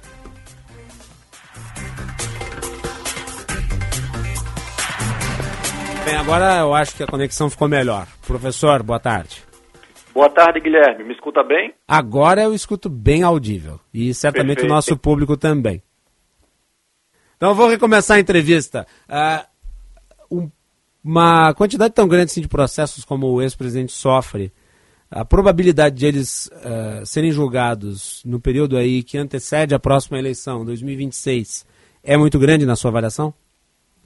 Eu acredito que sim, Guilherme. É, é, nós precisamos ter a compreensão que a análise de cada caso, a complexidade de cada caso, as nuances, os detalhes de cada um desses processos é que vai ditar a celeridade que a Justiça Eleitoral vai conseguir analisar estes processos.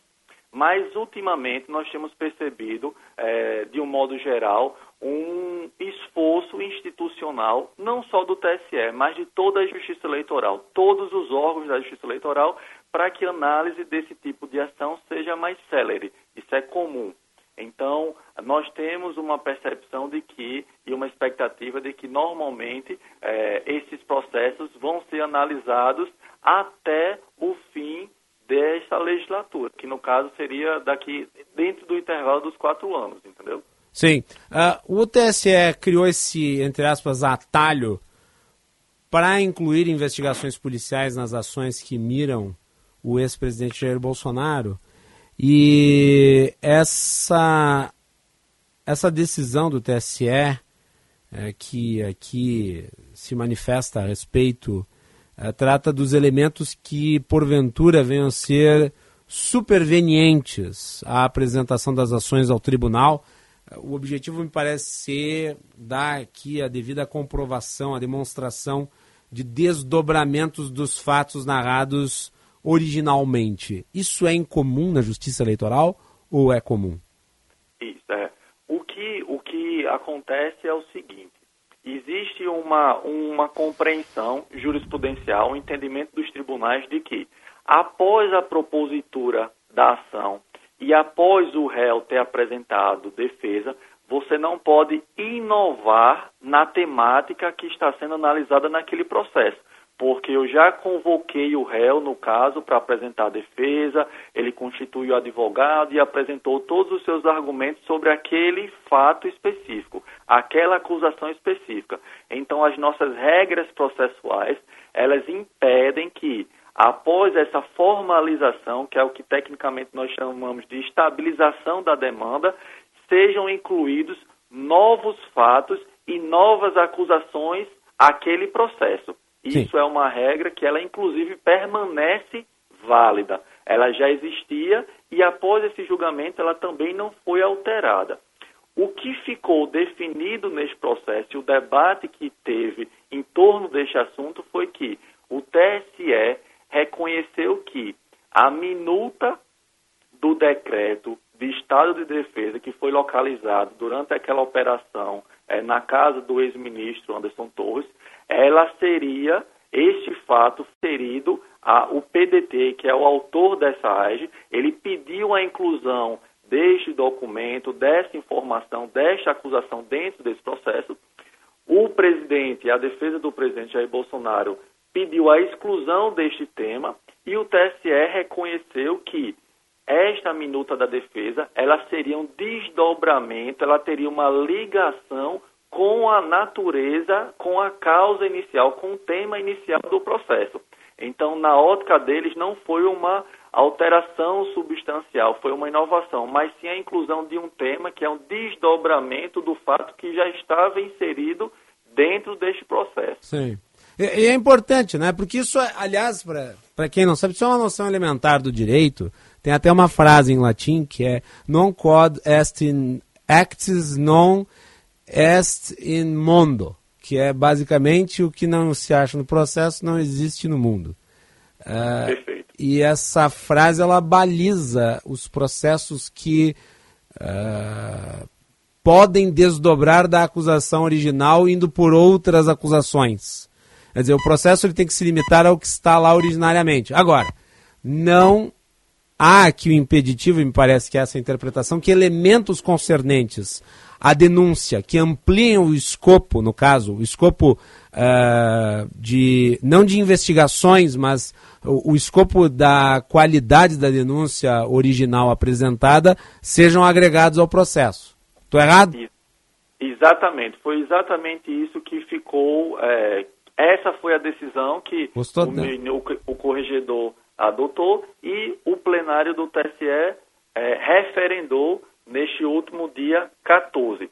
Então, de uma forma bem clara, bem objetiva, eles disseram que tudo que for, tudo que porventura se apresentar no curso do processo como desdobramento, como uma consequência natural daquelas acusações e daqueles temas que foram é, inicialmente postos na, na AEG, eles poderão sim é, ser alvo de também apuração no e, logicamente, desde que assegurado a ampla defesa, é, a oportunidade para que os réus falem sobre aquele tema, produzam uhum. provas e possam se defender da melhor forma que eles acharem conveniente. Nós tivemos o caso precedente da Dilma Rousseff. É, e me chamou a atenção a época em que se falava sobre a cassação da chapa dela, uh, como foi se agregando elementos novos no processo. E até a época nós tivemos uma discussão até divertida no TSE entre o ministro Gilmar Mendes e o outro que era o relator do caso sobre qual era o tamanho do processo e onde é que ele iria acabar. Uh, como é que o senhor vê esse caso em relação àquele?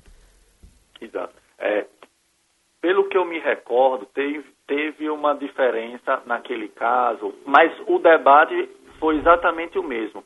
É, naquela época, o ministro corregedor Herman Benjamin havia admitido até, é, salvo melhor juízo, a, a apuração de alguns fatos é, que, em tese, não estavam diretamente relacionados com a, a, o debate inicial, e isso instaurou várias discussões é, dentro da corte do TSE. E no final ficou deliberado que aqueles temas, ou a compreensão que o tribunal teve naquela época foi que aqueles temas não faziam parte, não seriam desdobramentos das acusações iniciais, mas sim fatos novos.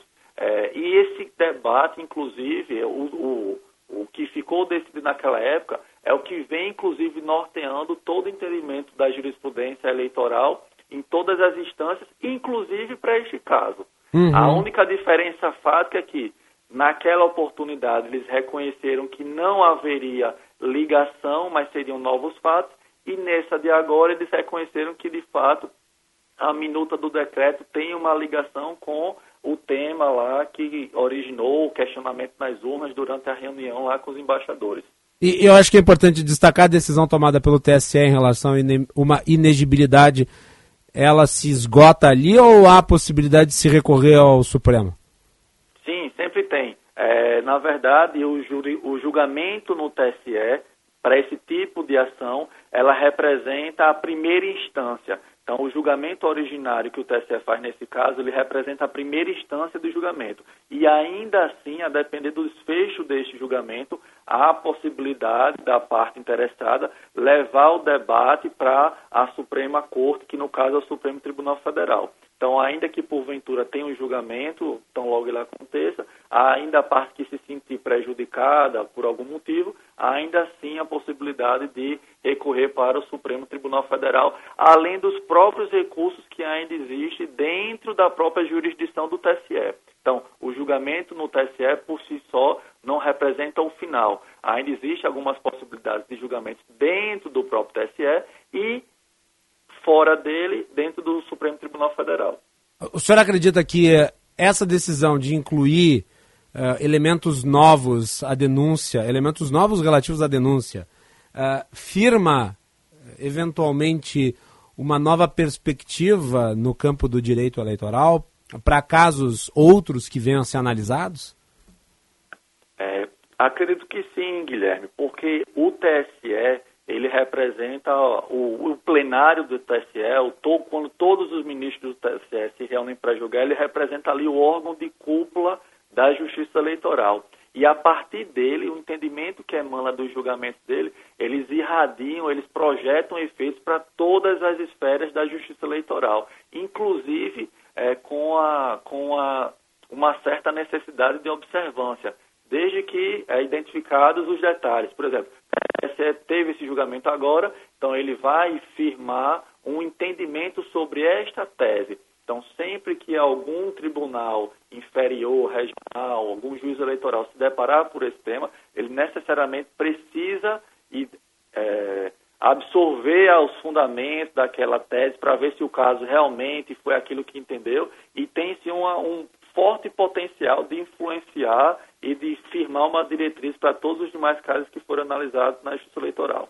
Muito bem. Professor, muito obrigado pela participação aqui, por ter dado essa avaliação aqui sobre o que, que, se pode esperar no caso de uma inegibilidade desse tamanho, porque afinal de contas estamos falando de um ex-presidente da República. Lhe deixo com a última palavra. Eu que agradeço, Guilherme, pela atenção, pela disponibilidade, pelo convite e sempre que for necessário pode contar contigo, comigo aqui para esclarecer e contribuir com o debate aqui para todos os telespectadores dos bastidores do poder. Muito, muito obrigado, professor Antônio Leonardo Brito Filho. especialista em direito eleitoral. Aí então. Quod non est in acts, non est in mundo. Ah, latim, ah? Meu avô era professor de latim, mas infelizmente não foi com ele que eu aprendi. Algumas expressões do latim são muito correntes no direito, né? Essa é uma das essenciais. O que Se não tem- está nos autos, não está no mundo. Se tem um idioma que eu queria muito, ah, ah, não, a- não digo aprender 100%, mas ter uma noção, é justamente o latim, porque ele ele é o ponto de partida justamente para os idiomas que a gente costuma mais ouvir e falar. Com português certeza. eu nem cito, É. mas o espanhol, o- enfim, essas línguas latinas mesmo. E também para entender grande parte dessas expressões da área do direito que a gente tanto usa aqui no jornalismo e que a gente tanto acompanha justamente, né, nessa, principalmente nessa área da política. Lembra aquela que eu usava na época em que a gente discutia muito a pandemia? Agora eu me esqueci. Com Ah. rock, ergo propter rock. Ah, isso. Essa também é boa. Essa é muito boa. Que é basicamente correlação, não é causalidade. É isso. A gente é que você falou em pandemia, a gente não tem tocado tanto no assunto. Ainda com bem, né? Nem precisão. quero voltar Ainda ele. bem, né? Mas a gente tem que continuar se cuidando igual. Muito bem, vamos pro nosso intervalo e voltamos para encerrar. Conheça o curso de Direito da ESBM, com conteúdo voltado ao ingresso nas carreiras militares. O curso capacita você a ingressar numa das principais carreiras jurídicas do Estado. Saiba mais em www.esbm.org.br ou pelo telefone 51 981 47 92 42. ESBM, realizando sonhos, construindo o futuro. Economizar é bem você. Comprar na Panvel é você bem. Então aproveite a Panvel Week Torra Torra de verão para curtir o feriado numa boa. São ofertas arrasadoras em diversos produtos como maquiagem, acessórios, fraldas e muito mais. Panvel Week Torra Torra de verão é só nesta semana. Compre nas lojas, no app, no site e no Alô Panvel. Panvel. Bem você, você bem. Panvel. Quem trabalha no agronegócio é sempre um otimista. Sabe como encarar os desafios porque pensa sempre positivo. A Estara está ao lado desse agricultor que busca resultados positivos, que sabe que a tecnologia faz toda a diferença para produzir mais e com sustentabilidade, que acredita na força da parceria e faz o Brasil ser mais positivo. Positivo é fazer com a Estara. Minuto Siemens. O Sindicato Médico do Rio Grande do Sul é a entidade que defende o médico, as condições de trabalho, a valorização do profissional e a saúde. Associe-se ao Siemens e tenha serviços especializados, ampla defesa e benefícios que possibilitam a qualidade de vida do profissional médico. Ligue 51 3027 3737. Vendeu, vendeu e até hoje não recebeu. Este é um assunto para o especialista. Prestou serviço e sua grana não apareceu. Deixe a cobrança para o especialista. Cobrar dívidas de graça, ter o dinheiro na mão e até três dias. Só nos cartórios de protesto especialista. Só nos cartórios de protesto especialista. Cartórios de protesto, o jeito mais eficiente de recuperar uma dívida. Você está ouvindo Bastidores do Poder na Rádio Bandeirantes com Guilherme Macalossi. Muito bem, 15 horas e 55 minutos, temperatura em Porto Alegre 29 graus e 3 décimos. Nós vamos ficando por aqui, agradecendo a todos pela audiência e nós vamos terminar o programa tocando o clássico dos Rolling Stones, I Can Get No Satisfaction.